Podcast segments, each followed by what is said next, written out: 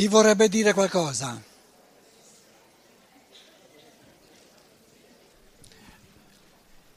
C'è qualcuno che vuole cominciare?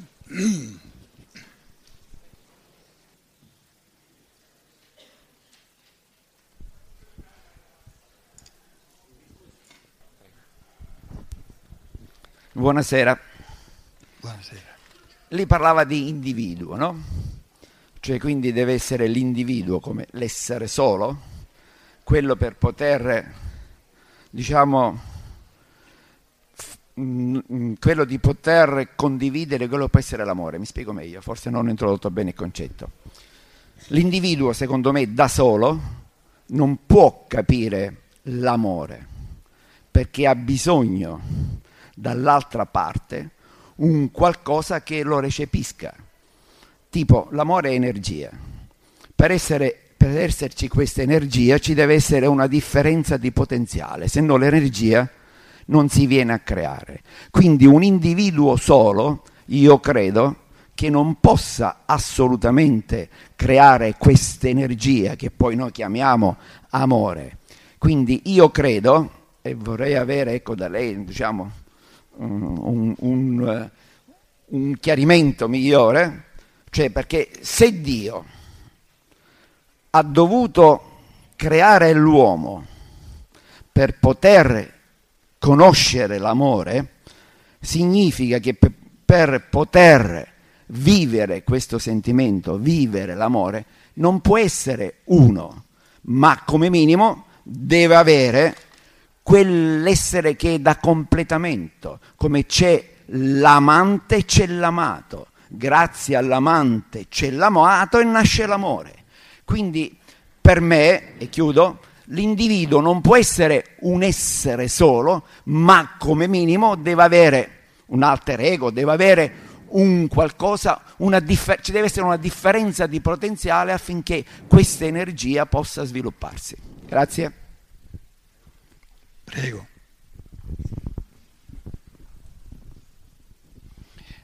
Quello che lei dice non fa una piega, si dice in italiano.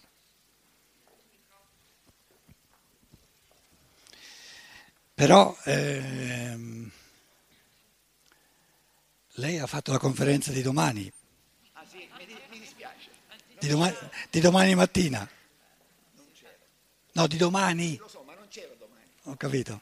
Eh, perciò, perciò si presenta adesso, perché non c'era domani. Allora, scrivo di nuovo l'individuo. Non è che eh, si tratta sempre di pensieri che scambiandosi, ehm, diciamo, sono un avvio a che il, ehm, la comprensione dell'umano e del mondo faccia passi sempre ulteriormente. Nessuno, nessuno ha, ha diciamo, preso in affitto la verità, siamo tutti alla ricerca. eccetto il Papa infallibile che ci ha provato per un po' di tempo, ma adesso insomma forse ci sta ripensando. Allora, l'individuo, l'individuo, lo riscrivo qui, l'individuo lei, l'individuo, lei ci ha aggiunto una parola che io non ho mai detto in tutta la serata. La parola solo, perché l'individuo solo non esiste. E sarebbe come dire la mano sola, la mano da sola non c'è, c'è soltanto nel contesto. Addirittura poi ho detto di tutta l'umanità, dell'organismo, di tutta l'umanità. Allora, il fenomeno umano, quando si va a certi livelli di maggiore profondità, che non si prende soltanto un particolare e allora si lascia via tutto il resto, si mette a fuoco, quando il pensare, quando il, diciamo, la comprensione, il capire vuole andare un po' più a fondo, bisogna sempre, bisogna avere il coraggio di parlare in paradossi perché è vero e non è vero, bisogna distinguere, eccetera. E allora lì dove si tratta di paradossi, il pensiero riceve una, una diciamo, viene maggiormente sfidato, una sfida maggiore.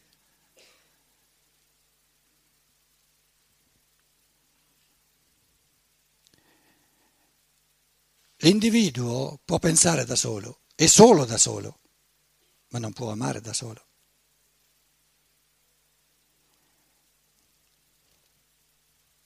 Però può pensare da solo.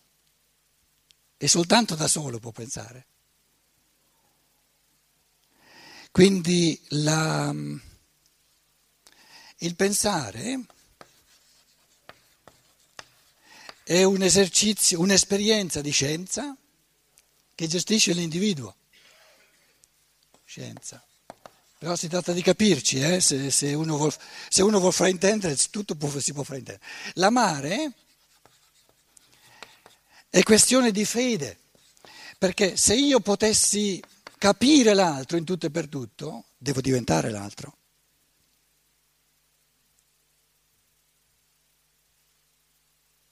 Quindi è nella natura, è il tema di domani mattina, è nella natura dell'amore che questa alterità assoluta dell'altro, per me è un mistero di fede, che gli do fiducia. Ecco perché la parola fiducia è molto migliore che non fede. Il tuo modo unico, tutto diverso dal mio, di realizzare l'umano, non soltanto non lo posso gestire, perché sarebbe assurdo volerlo gestire, ma parto dal presupposto che è amabile in assoluto perché è un membro del mio organismo, di quell'organismo a cui appartengo anch'io, che è l'umanità. E se è amabile tutto l'organismo, è amabile ogni membro anche se io ancora non lo, non lo posso recepire in tutto e per tutto nel pensare.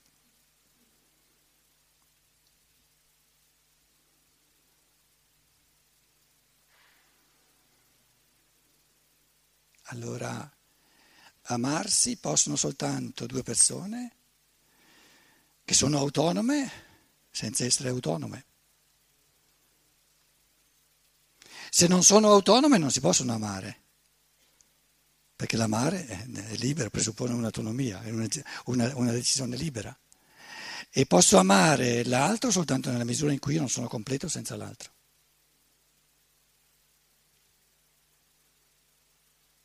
Però sono completo senza l'altro. Nel pensare, ma non nell'amare. Ed è questa la differenza fondamentale tra il pensare e l'amare.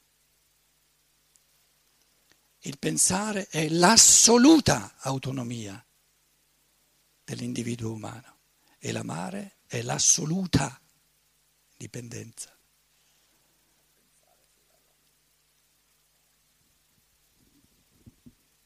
Dicevo, dal pensare si passa all'amare di conseguenza. Se tutto va bene.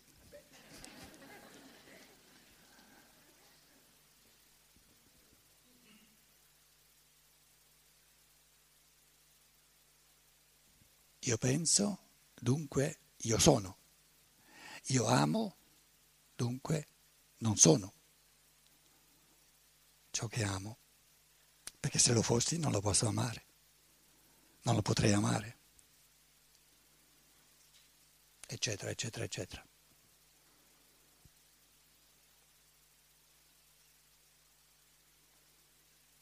Quindi il pensare, il pensabile è ciò che sono già diventato e l'amabile è la somma di tutto ciò che non sono ancora diventato.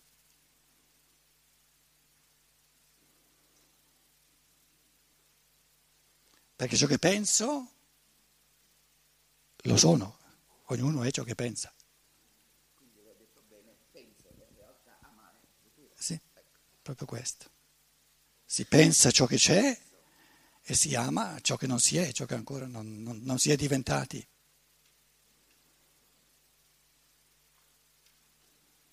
E per diventare l'altro senza perdere se stesso ci vogliono millenni di evoluzione.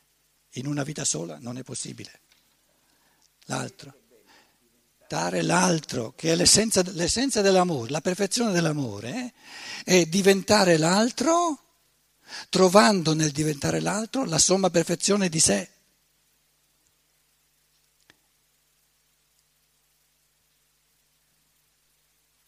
E per far questo, se uno lo pensa fino in fondo, capisce subito. No, in una vita è impossibile, si può soltanto cominciare, cominciamo neanche a capirlo, immaginiamo poi a realizzarlo.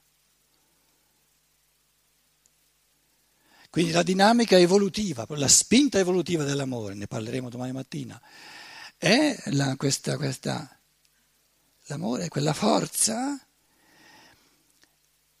che vuol fare di due assolutamente uno e assolutamente due, dove l'unità è perfetta e l'unicità è perfetta. Nell'organismo l'unità è perfetta l'organismo sano e l'unicità di ogni membro, di ogni organo è perfetta. E l'uno condiziona l'altro. Non c'è unità senza diversità e non c'è diversità senza unità. Chi si era presentato?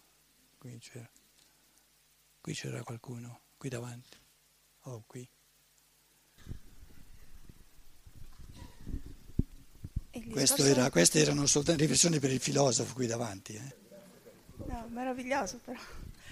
No, io invece una cosa molto più semplice. Ieri ho letto una frase che mi ha fatto sorridere, ma anche illuminato. Un po' più vicina, grazie.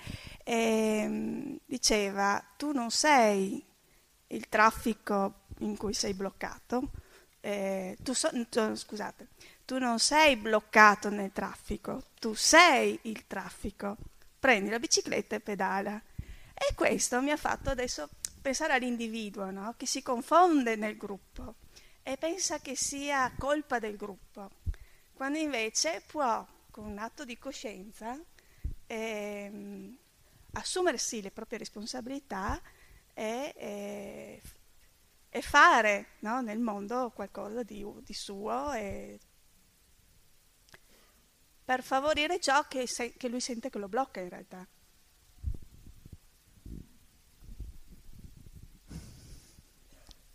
È molto bello quello che dice. Lo, cerco di tradurlo in mie parole in chiave di capire, la forza del capire. Mi dicevo mentre lei parlava, c'è parecchio da capire quello che, che dice. Prendiamo l'individuo che si lamenta, dà colpa agli altri, al mondo, che non si sente realizzato. Come può tutto ciò che non è me realizzare me? Tutto ciò che è non io può soltanto realizzare, se tutto va bene, il non io, ma mai il mio io.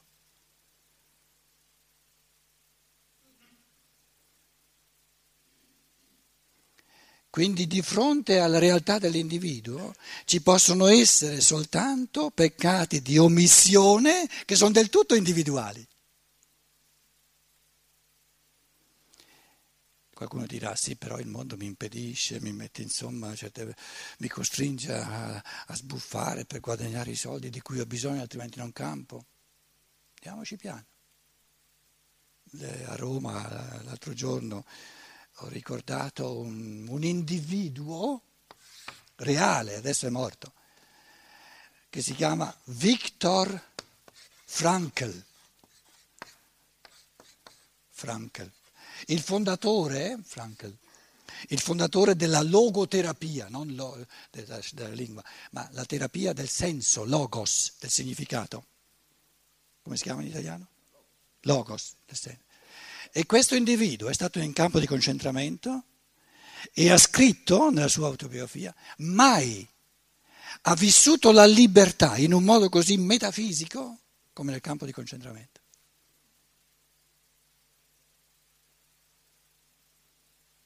Perché ha capito? In ogni situazione, per quanto costrittiva esteriormente, ma questa è l'esteriorità dell'io mi resta possibile creare un mondo individualizzato, bellissimo, ricco di pensieri, di sentimenti del cuore, di affetti, un mondo di, di, di volizioni, non importa se io le realizzo all'esterno, se io voglio fortemente la giustizia, eccetera, esseri spirituali avranno la possibilità, avranno la legittimità di far valere queste forze di volontà nell'umanità, di dare l'ispirazione a qualcuno che le traduca in azioni. Posso, anche in un campo di concentramento, in tutto e per tutto realizzare la ricchezza, un mondo infinito di creatività dell'individuo in ogni momento. E questa è la realizzazione dell'individuo, che è sempre possibile. E il processo di pensiero non è gestibile dal di fuori. Il lavaggio del cervello avviene soltanto quando uno se lo lascia lavare. E quando il processo del pensare, magari per, perché lo, il, il, dolore, la, la, sofferenza è troppo forte, no? la tortura per esempio, si può abolire il processo di pensiero, che non può più pensare, ma non è gestibile dal di fuori, per natura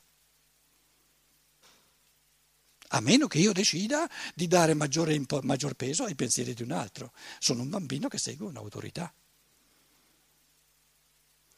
Io ho sempre detto a mia sorella che è suora, il tuo papa ha, mica ha tre teste da pensare, ce n'è una anche lui e deve essere umano. Perché tu parti dal presupposto che la sua testa di papa sia migliore nel pensare che non quella di tuo fratello, per esempio che tu pensi che siccome si è, si è, si è messo insieme con Rudolf Stein sei sicuro che va dritto all'inferno. E ho detto dimostrami che la sua testa per natura, perché lui è papa, pensa meglio di me, che, meglio che non la mia. Quindi la decisione di dare maggiore importanza ai pensieri, al capire del Papa è sua, della sua individualità, padronissima ma non mi ha mai dimostrato che il Papa per natura sa pensare meglio di me. Io sono convinto che già il fatto, tutto quello che uno deve fare per, per fare il Papa non, non, consente neanche un minimo di, di processi di pensiero, non, non si ha tempo, non c'è neanche il tempo. Quindi anche il Papa tedesco, sono sicuro, quando muore, dirà, la prossima volta farò di tutto fuorché il Papa, in modo, da, in modo da, avere un po' di tempo anche per la mia evoluzione eh, propria, che io vada avanti un pochino con la mia testa, non soltanto a dirigere da Papa quelli degli altri. Sono sicuro che ritorna, ma non da Papa, altrimenti va indietro nell'evoluzione. Voglio dire, il, il, il, la creazione del pensare, che poi è l'origine di tutto, una, una, un'opera d'arte, qual è il punto di partenza? Pensiero, pensare. Una melodia va pensata, se non la pensa come fa a crearla? Una macchina.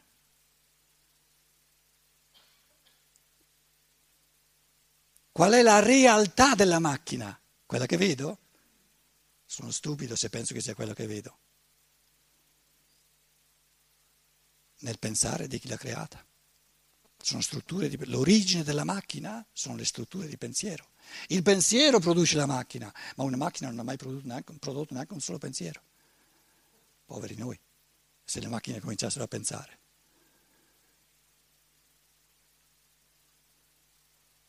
Questo è il mio commento a quello che, a quello che diceva lei.